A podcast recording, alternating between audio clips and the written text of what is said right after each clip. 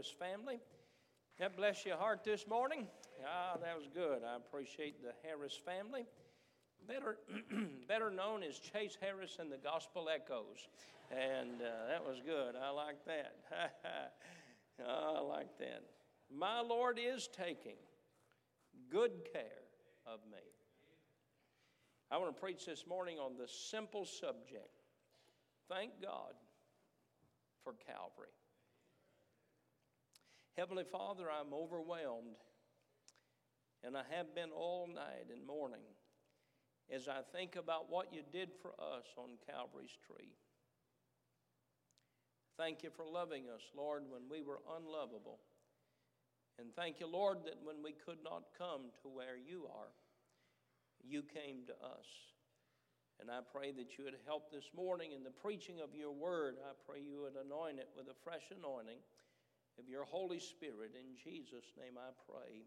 Amen. The Lord Jesus Christ was both human and divine. One cannot be emphasized over or without the other. Jesus has one nature, equally human and equally divine. Jesus was a flesh and blood human being. He felt the emotions we feel, he underwent the hurts that we experienced. And Jesus thirsted just as much as you and I have ever thirsted. Jesus, however, was also the divine express image of God. He was the anointed Messiah in whom all the fullness of God was pleased to dwell. And for that reason, he is able to give satisfaction to the deepest longings of our hearts and of our souls. Jesus can give what no other human being is able to give. With Jesus alone is forgiveness and grace and mercy. His love reaches us in whatever situation we may find ourselves in. And as the scripture says, where sin did abound, grace did much more abound.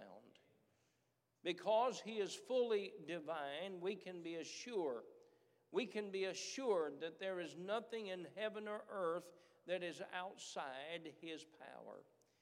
And it is because Jesus thirsted on the cross of Calvary that he can quench forever the deepest longings and thirstings of our soul. And because he said, I thirst, since my salvation, I've never had to. It is because Jesus suffered rejection and cruelty that Jesus is able to offer healing to us.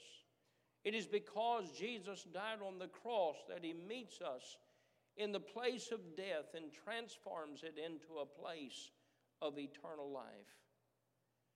Because Jesus suffered the thirst and paid the payment for our sin, you and I are not only set free, we're satisfied in Him until Jesus comes. I want to give you four simple statements to outline the passage of Scripture that we read a part of this morning. And as I made note of the chapter, I made note, first of all, of the trip to Calvary. Some trips we look forward to. Some trips we're anxious and we prepare for, and we're ready for those trips. Perhaps this week will be a week that you'll make a trip to see a family member, a loved one, or all of your family will get together and you'll look forward to that trip, that time together, that being there, that travel home. But the trip to Calvary, can you imagine? Can you imagine the difficulty of that trip? First of all, I want to note that it was the plan of God. Now, if you'll notice, the Bible says in our text verse, in verse number uh, verse number 16, then delivered he him, therefore, unto them. This is talking about Pilate. May I say this morning, while Jesus Uh, may have been delivered by Pilate, it was not Pilate's plan. It was the plan of God before the foundation of the world that Jesus would make the trip to Golgotha's Hill.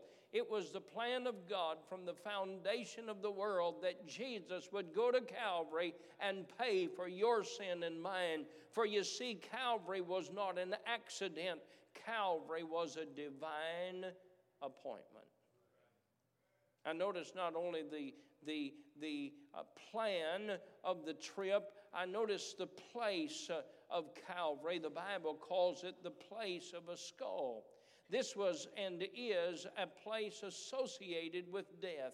It was a place prepared not only by men to take the lives of men, it was a place prepared by the Father Himself where He would exchange the life of His Son for the life of all of mankind that would put their faith and trust in Him.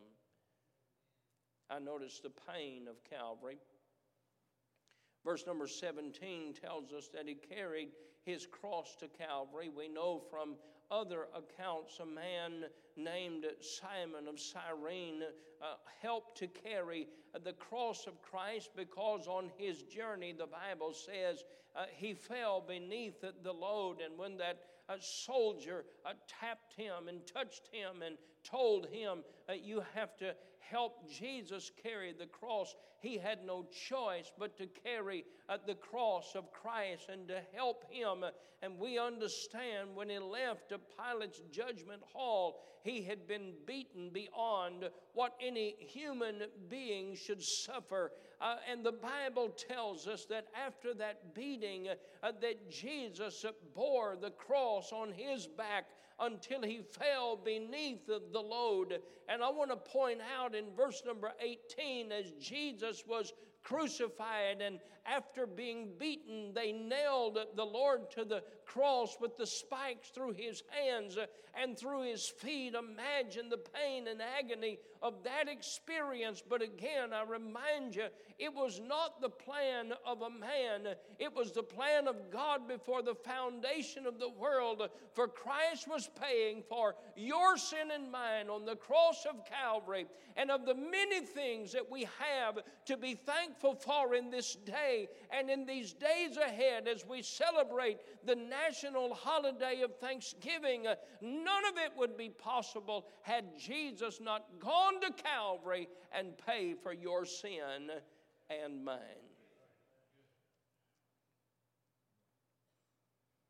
Isn't it interesting that Pilate thought, and the Roman soldiers thought that they were taking away not only the person of Christ, but of the power of Christ? And I notice as I make note of this, make note of this trip and the, uh, getting to Calvary in verse number 18, while it may seem that all of the power and all of the strength of Christ has been taken away, if you listen closely, Jesus is hanging between two men, between two thieves, and one calls on Christ uh, uh, to be his personal Savior. And while it may appear his power was gone, the power of salvation took place before their very eyes as Jesus said to that man, Today thou shalt be with me in paradise.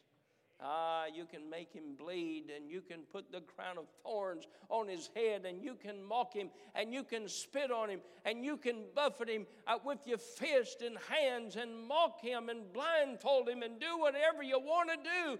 But you'll never take away the power of salvation because God has invested in his Son the power of salvation, and it was demonstrated in front of all of that crowd as that uh, Lord Jesus said, Today you'll be with me in paradise. I noticed in the testimony of Calvary, I love this part. In verses 19 to 24, I make note of the testimony. And I notice first the testimony of the sign that Pilate put above the cross. Notice with me again, if you will, in verse number 19 that we read, but we find a little more detail in the coming verses. And Pilate wrote a title and put it on the cross, and the writing was Jesus of Nazareth, the King of the Jews. This title then read many of the Jews, for the place where Jesus was crucified was nigh to the city. And it was written in Hebrew and Greek and Latin. Then said the chief priest to the, of the Jews to Pilate, Write not the king of the Jews, but that he said, I am king of the Jews. Pilate answered, What I have written, I have written. I think it's interesting to note that it was written in Hebrew, for Hebrew was the language of religion. It was written in Greek, which was the language of philosophy and culture. By the way, Greek was also the common language of the day. It was also written in Latin. That was the language of law and government. And what they were saying in mockery was true in reality, for the sign told everyone that passed by, whether they were Greek, uh, whether they uh, were uh, reading in Latin, or whether they were reading uh, in Hebrew, it was saying, For God so loved the world that he gave his only begotten Son, that whosoever believeth in him should not perish but have everlasting life. Verse 23 and 24 gives the testimony of the gambling, and there's a whole lot here. By the way, anytime I think of gambling, I think of this part of the crucifixion story, and I always relate gambling with crooks. Verse 23 Then the soldiers, when they had crucified Jesus, took his garments and made four parts to every soldier a part, and also his coat. Now, notice, now the coat was without seam, woven from the top throughout. They said, therefore, among themselves, Let us not rend it or tear it, but cast lots for it, whose it shall be that the scripture might be fulfilled, which saith, They parted my raiment among them, and for my vesture they did cast lots. These things, therefore, the soldiers did. According to Psalm chapter 22, verse number 18, it was prophesied that they would gamble for the garment of Christ. But the picture in this garment is very special, especially if you study the Old Testament law and you study the clothes that the priest and the high priest wore. For example, the seamless garment was, was to be worn. The seamless garment was to be worn by the high priest of Israel as a part of his ceremonial garment and dress. Read Exodus chapter 39. This was to remind him as he put on that seamless overcoat, it was to remind him that he was going into the presence of God without blemish and without flaw. This was a picture of the Lord Jesus and what he was about to do as our great high priest. For Jesus did not just die on the cross, he is our high priest, took the blood that was shed on Calvary, he took it to the mercy seat in heaven, and he sprinkled the blood. For the Bible says, without the shedding of blood, uh, there is no atonement. And the blood of Christ was, was sprinkled on the, on the mercy seat in heaven as a testimony that your sins and mine were paid for. It is also interesting to note that the night before, Israel's high priest had rent his own garment in the presence of Jesus. This was forbidden by law according to Leviticus 21 in verse number 10. Ah, but it was an end. It was a picture of the end. I said it was a picture of the end of the high priestly system in Israel. For no longer would they need a high priest of man. They could go to the very throne of grace and talk to God through Jesus, the high priest himself. Also, when Jesus died, The veil of the temple was torn in twain, it was rent from the top to the bottom. This was a picture of the end of the Old Testament system. For when Christ died, he was the only one whose garments were not torn, and those heathen, gambling soldiers that cared nothing for Christ in their selfishness did not want to hurt the value of the garment and ignorantly not knowing that our sovereign God is in control after they had torn the one garment would not tear the outer garment because they wanted to make it valuable. And they said hey we'll we'll give it to the one who wins it little did they know they were only fulfilling the prophecy of God, the prophecy of the Word of God. And it was a picture that the old system had forever passed away, and that we now have a new high priest and Christ alone. I was witnessing to a good man recently, a religious man, a man who attended church but he said, It seems odd to me that when I confess my sins to a priest, it just doesn't, doesn't seem right. In fact, he said, It seems more right when I'm out in the woods by myself. He said, I feel closer to God in a hunting stand when I can just talk to God just directly. He said, I don't think I'm supposed to do that. I said, I got some good news for you. I got my Bible out on that airplane and I showed him there's, there's but one mediator between God and man, and that's the God man, Christ Jesus. And you can go directly to God in prayer through Christ because He's the one that died on the cross and paid for your sin. In 10 minutes, that young man a, uh, uh, uh, an employee of a Tesla company and worked for them. He bowed his head and out loud he prayed and went through the one mediator to the Father in heaven, Jesus Christ, and he gave him eternal life right there that day. I noticed the trip, I noticed the testimony. You can't go to Calvary without noticing the triumph or the victory of Calvary. You'll find it recorded in verses 25 through 30 while Calvary was a place of pain, it was a place of suffering, and it was a place of death. We're given three statements of triumph from the cross, and these statements all proclaim that this was nowhere the end of Christ. Ah, but it was the beginning of a new day of life in Christ. There's the triumph of compassion. You have to notice this in verse number 25. Now there stood by the cross of Jesus his mother. Whew.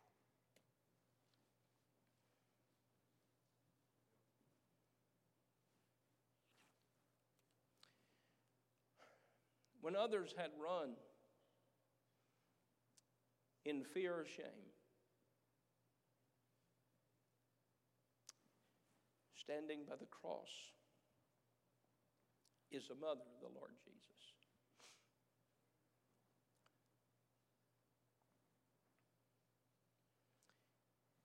And his mother's sister, Mary, the wife of Cleophas, and Mary Magdalene.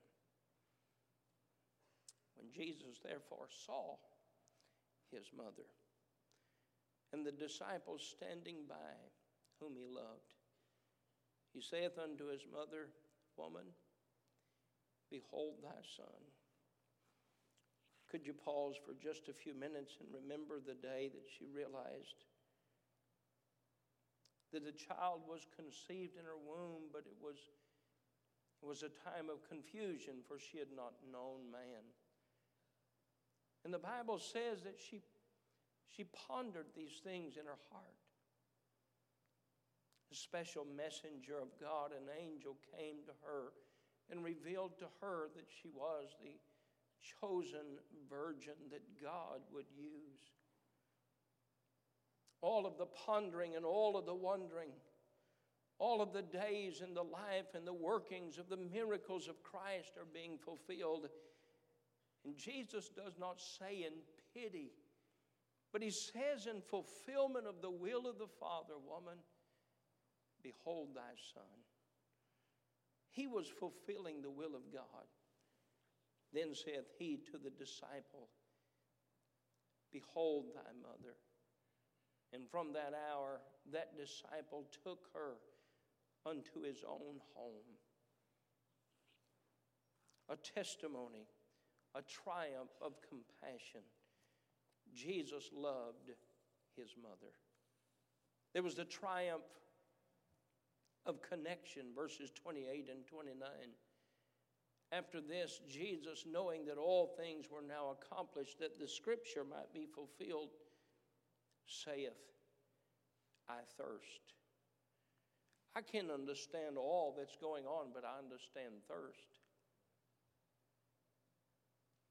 I understand what it means to have a need, a physical need, whether it be thirst or hunger, whatever the case may be, his agony and the conditions that he had endured that day.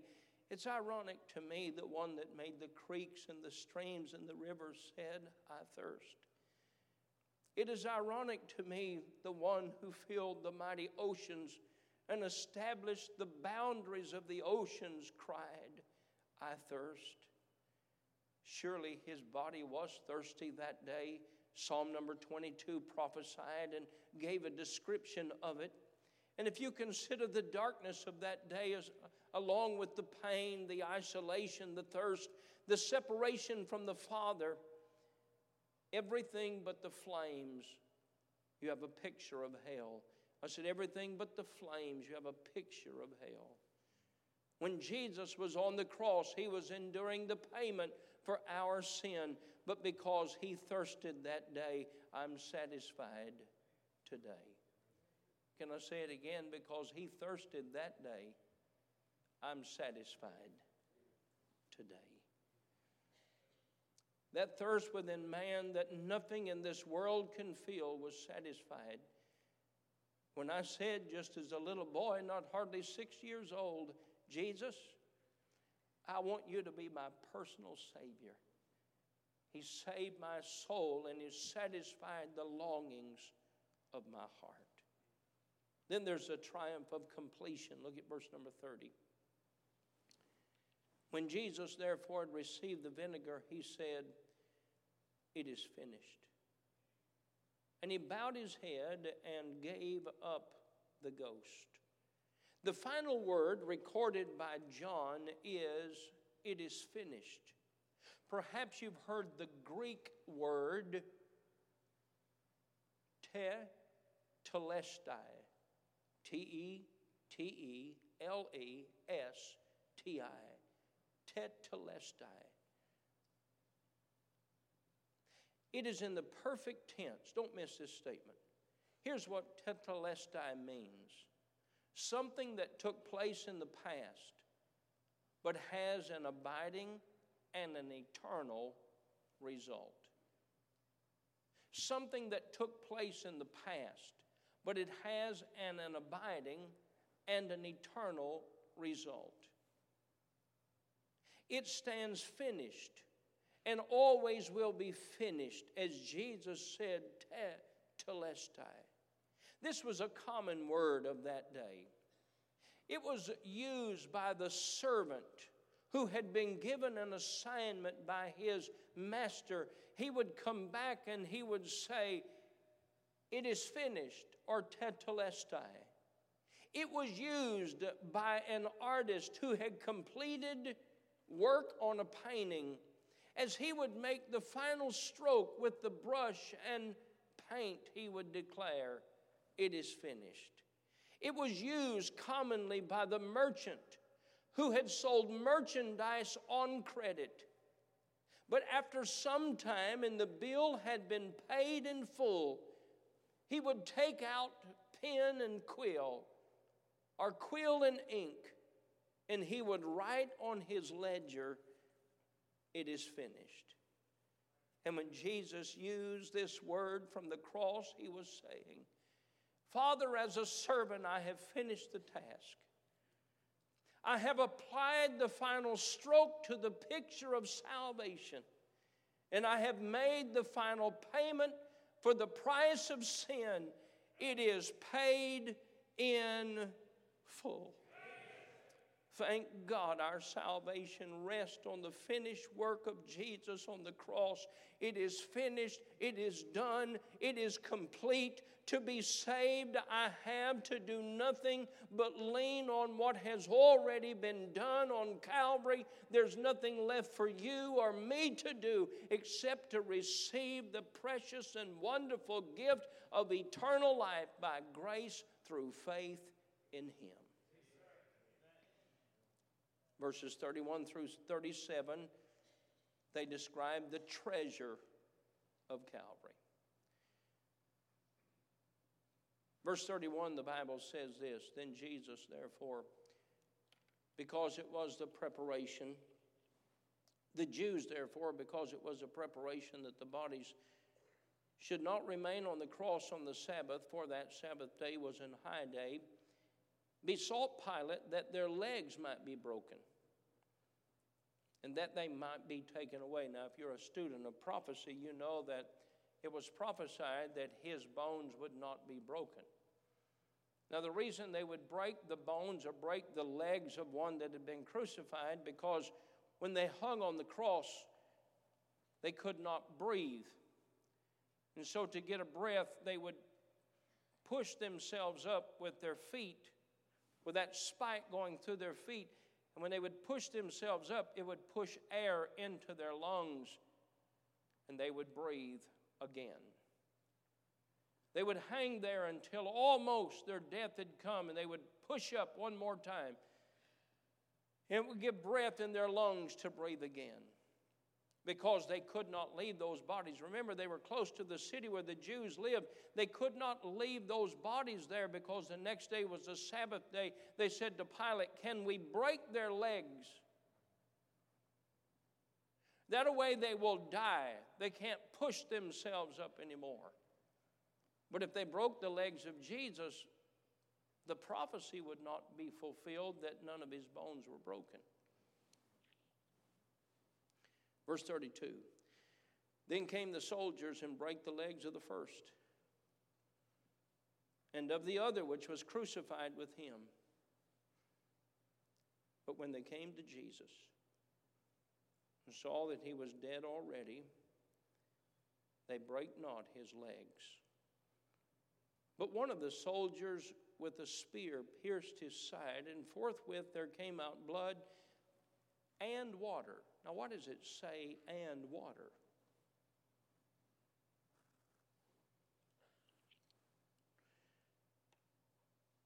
In reading what a variety of doctors have written about this phrase, they say when a person dies, the platelets and the serum in the blood separate. So the water and blood separates at death, postpartum.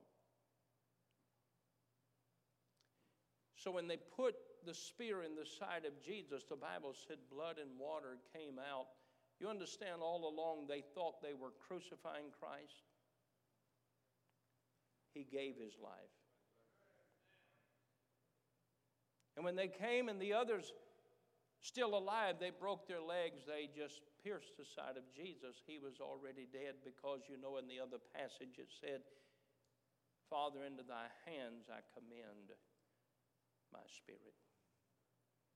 We have much to be thankful for this week.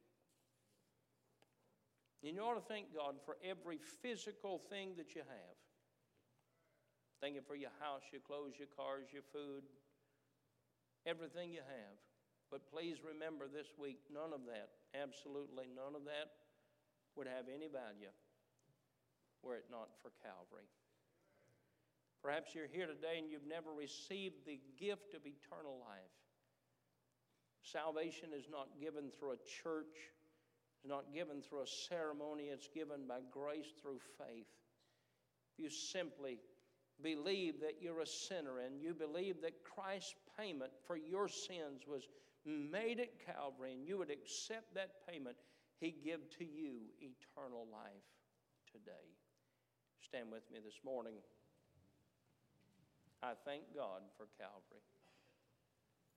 Heavenly Father, thank you for the price that was paid on that day.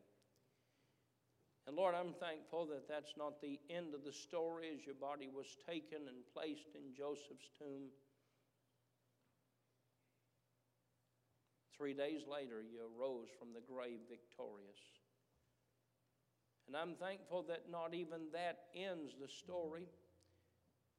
For when you ascended, the angels reminded of the promise, the same Jesus that you've seen go shall so come in like manner. And as we see around us in our world today, prophecies are fulfilled. we know that your return is soon to come. And I pray this morning if there's one person that's never received you as Savior, that this morning they would trust you as their personal Savior. Bless our invitation. In Jesus' name I pray. Amen. As he sings on the invitation song, the altar is open this morning. Thank God for Calvary. Thank God for what Christ did on Calvary. Many material, physical blessings of possession we enjoy, but none are greater than the wonderful and great gift of eternal life given to us